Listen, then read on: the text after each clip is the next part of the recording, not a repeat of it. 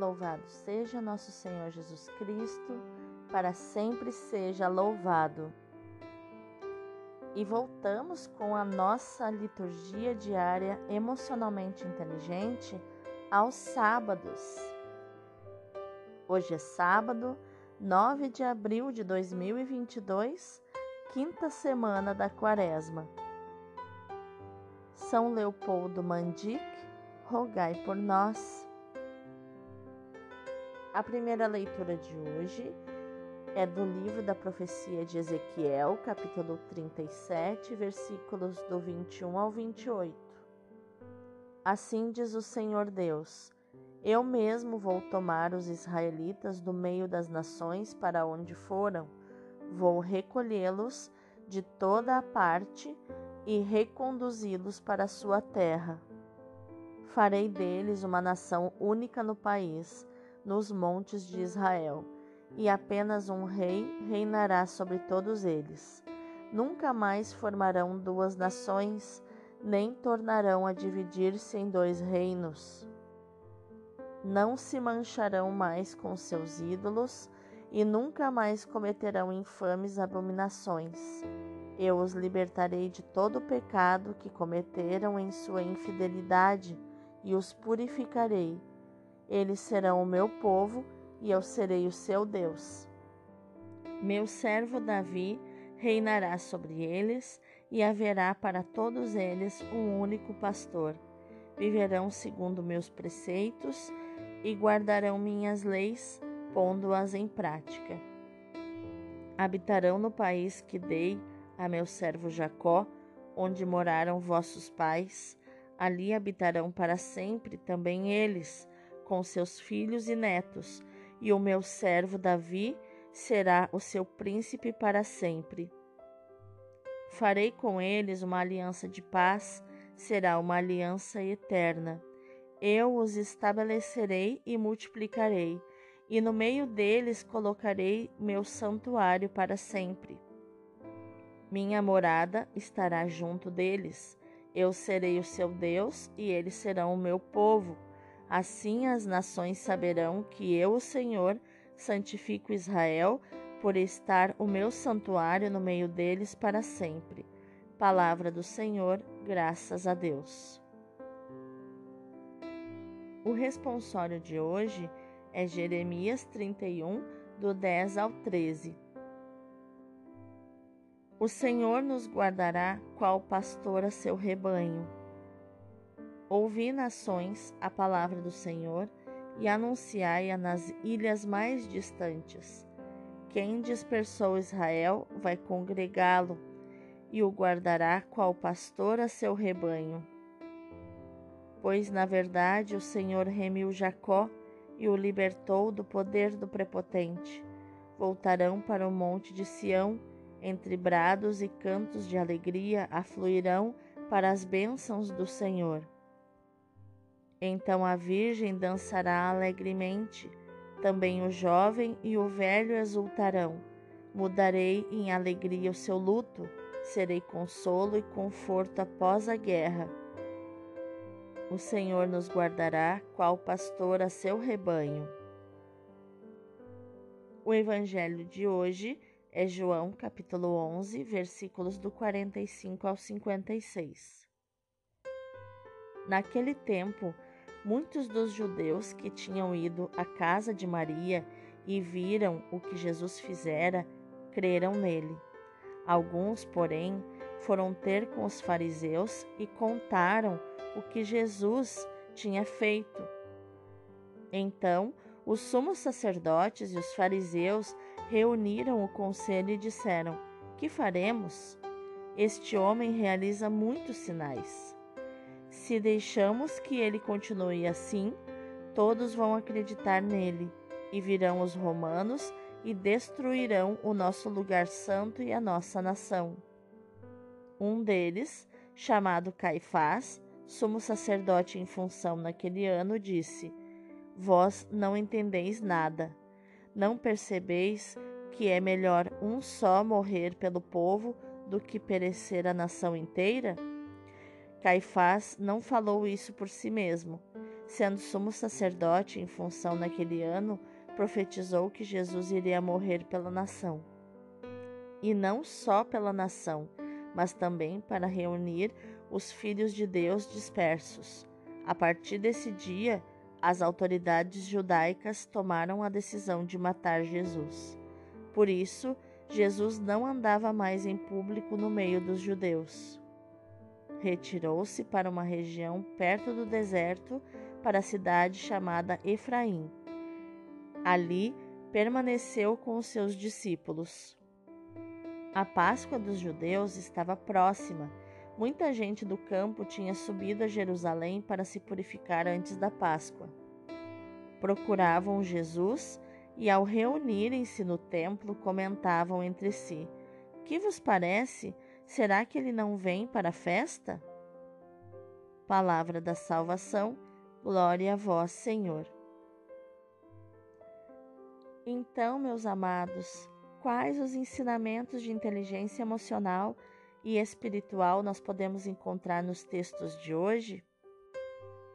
Neste sábado, dia dedicado a Nossa Senhora, a primeira leitura nos mostra que Ezequiel anuncia simbolicamente o regresso de Israel do exílio e a reunificação do povo sob a orientação de um só rei pastor.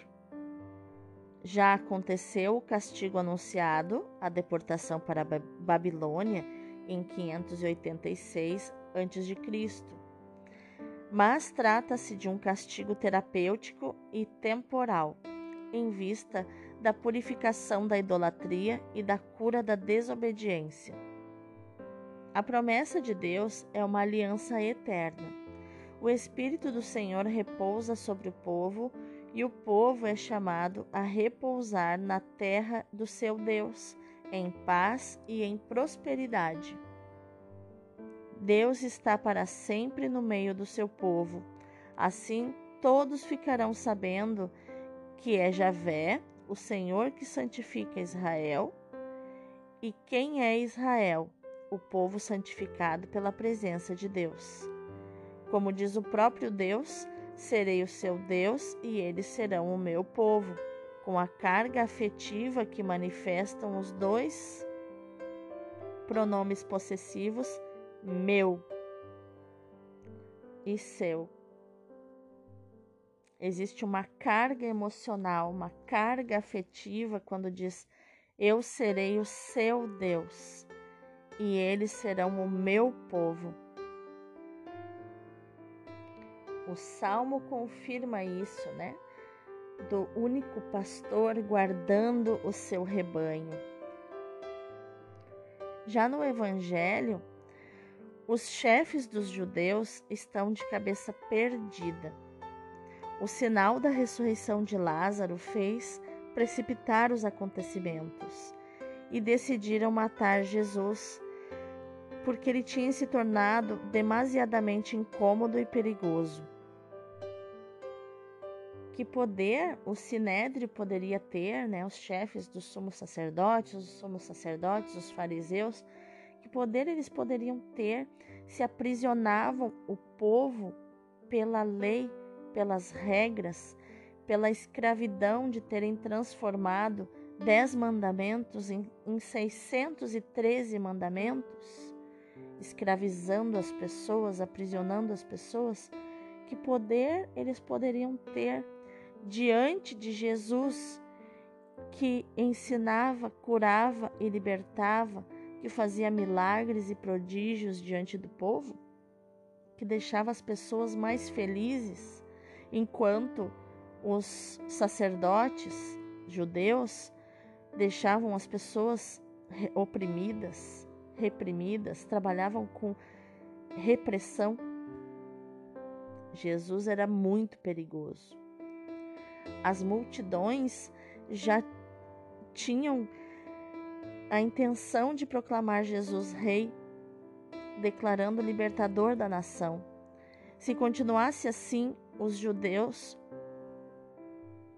tinham medo que os romanos iriam intervir e destruir o templo, coisa que de modo nenhum poderia acontecer.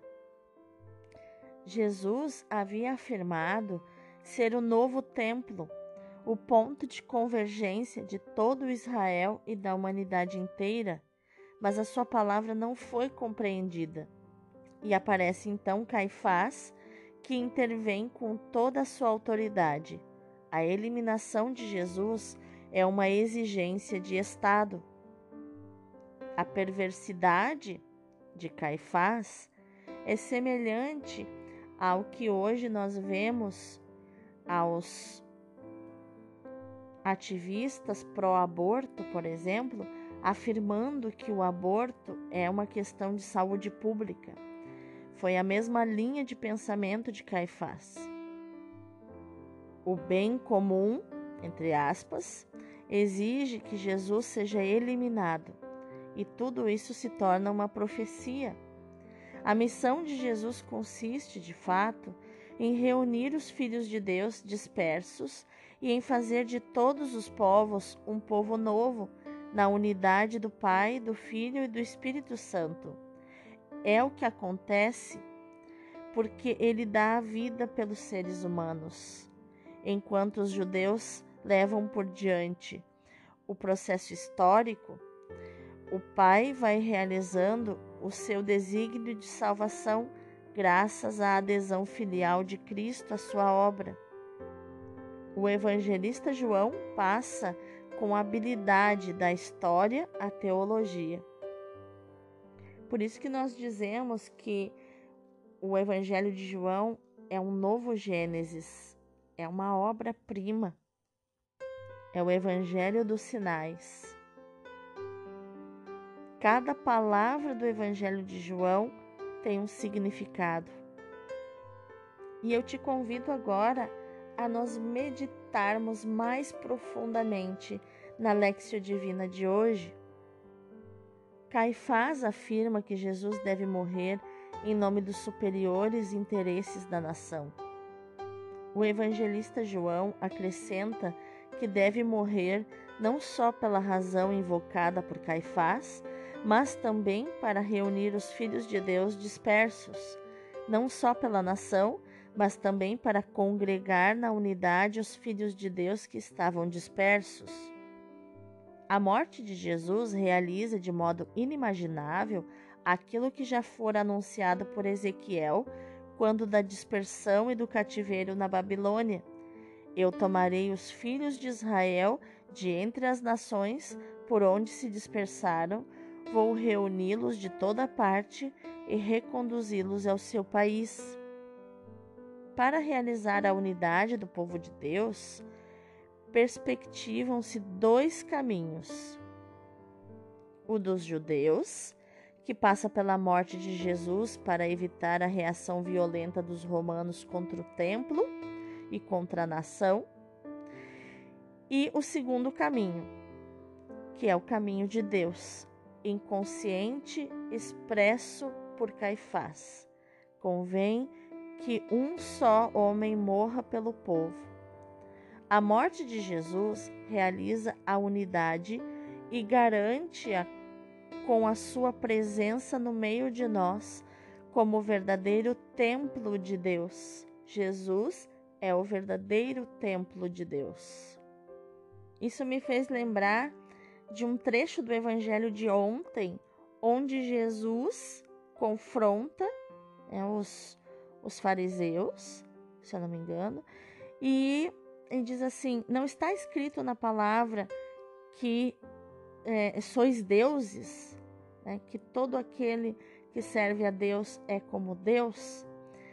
E, e isso me fez lembrar um, um texto de São João da Cruz que, que nos diz assim, que diz assim, o que Deus pretende é fazer-nos deuses por participação, sendo Ele por natureza, como o fogo que converte tudo em fogo. O que Deus pretende é fazer-nos deuses.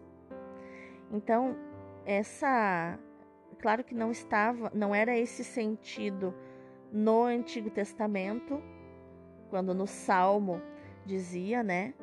Uh, sois deuses, mas Jesus veio trazer um novo sentido para esse sois deuses. Que em Jesus, que em Deus, quando estamos em Jesus, quando estamos em Deus, nós, nós nos inflamamos, nós incendiamos. E então, inflamáveis, né, incendiados, vamos incendiar os outros. Então, acabamos sendo deuses no sentido de ter o poder de Deus para incendiar o mundo, para trazer, para ser um Deus próximo para os outros, ser a presença de Deus próximo para os outros. O Emmanuel. Então, nós estamos de fato dispersos entre as nações, mas também estamos desunidos entre nós. Mas Cristo está conosco para nos reunir e nos reconciliar, de acordo com o projeto do Pai.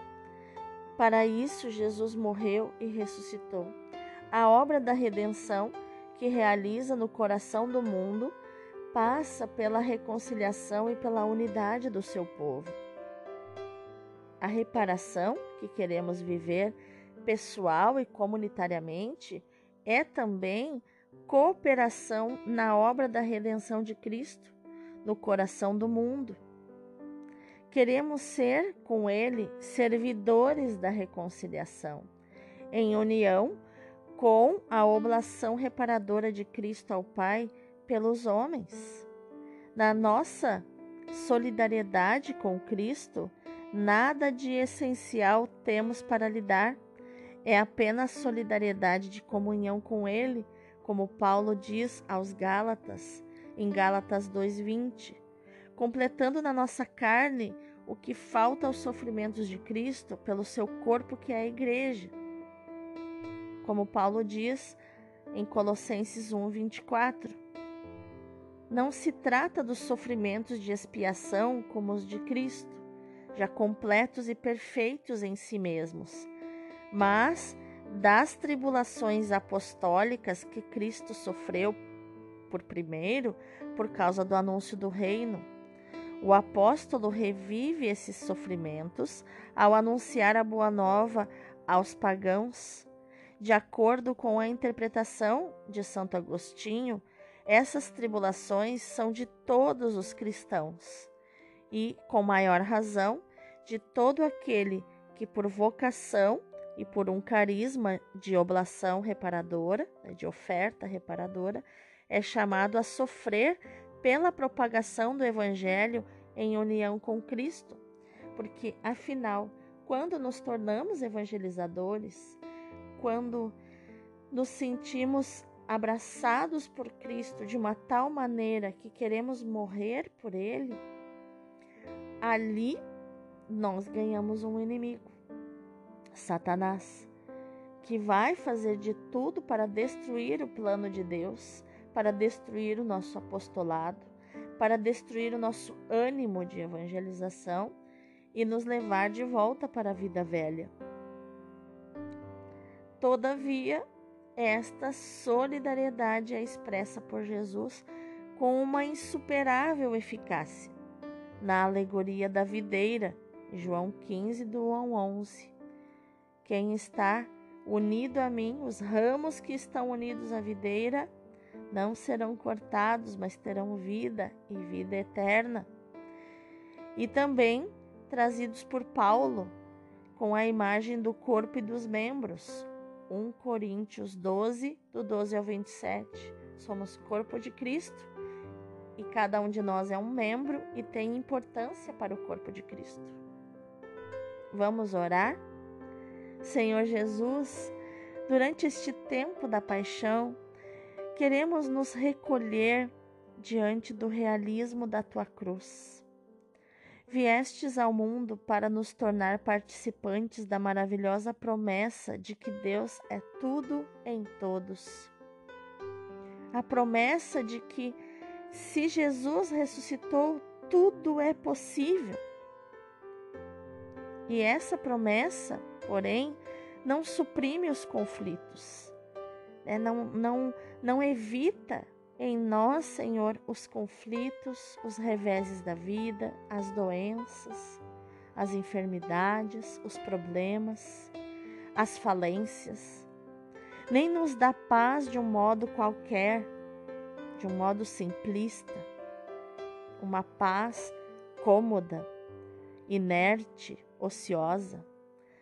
De fato, Senhor, tu mesmo entraste no centro do conflito que dilacera o coração humano, levando até ele a vitória do amor, uma vitória alcançada mediante a loucura da cruz e pelo sacrifício da obediência que coincide com a glória eterna. Ajuda-me, Senhor, a percorrer também esse caminho. Ajuda-nos para entrar na, na glória que começa desde já que jamais nós possamos ceder à tentação de fugir do combate, permitindo que a divisão se estabeleça no mundo e fazendo coro com os teus inimigos. Não. Ajuda-nos a aceitar generosamente a luta, confiando na tua graça, Senhor, invocada na oração. Assim participaremos desde já na vitória definitiva do amor e na alegria do Pai. Amém. Agora vamos contemplar, meu irmão, minha irmã, este, esta paisagem, este cenário lindo, maravilhoso da Lexio Divina de hoje. O Espírito Santo é o laço pelo qual nosso Senhor nos une ao seu Pai e a si mesmo. Foi a graça que nosso Senhor pediu para nós na sua oração depois da ceia. Pedi por vós, diz aos seus apóstolos, e por todos aqueles que, esclarecidos e convertidos pela pregação evangélica, hão de acreditar em mim, hão de crer em mim, a fim de que todos formem o mesmo corpo, do qual eu sou o chefe, que eles sejam um na unidade de uma mesma fé, de uma mesma esperança, de um mesmo amor, como meu Pai está em mim e eu nele, para que vós também sejais um em nós, e assim o mundo, tocado pelo divino espetáculo da vossa caridade fraterna e da vossa vida celeste, seja forçado a reconhecer no estabelecimento da Igreja uma obra divina e sobre-humana. E acredite que meu Pai me enviou para salvar o mundo. Ah, que coisa mais linda essas palavras de Jesus. E a glória que o seu Pai lhe deu de ser, em virtude da união hipostática, o seu Filho único e consubstancial. Nosso Senhor, de algum modo, a comunicou a nós dela nos tornou participantes dessa união, elevando-nos à sublime dignidade de filhos e de herdeiros de Deus, divinos consortes naturais, confirmando assim a nossa união com Ele. Ah, meu irmão, minha irmã, meu amado, minha amada, que a nossa ação de hoje seja meditar, proclamar e viver essa palavra de Efésios 2,14 que diz: Dos dois povos fez um só, um só rebanho, um só pastor. Deus abençoe o teu dia.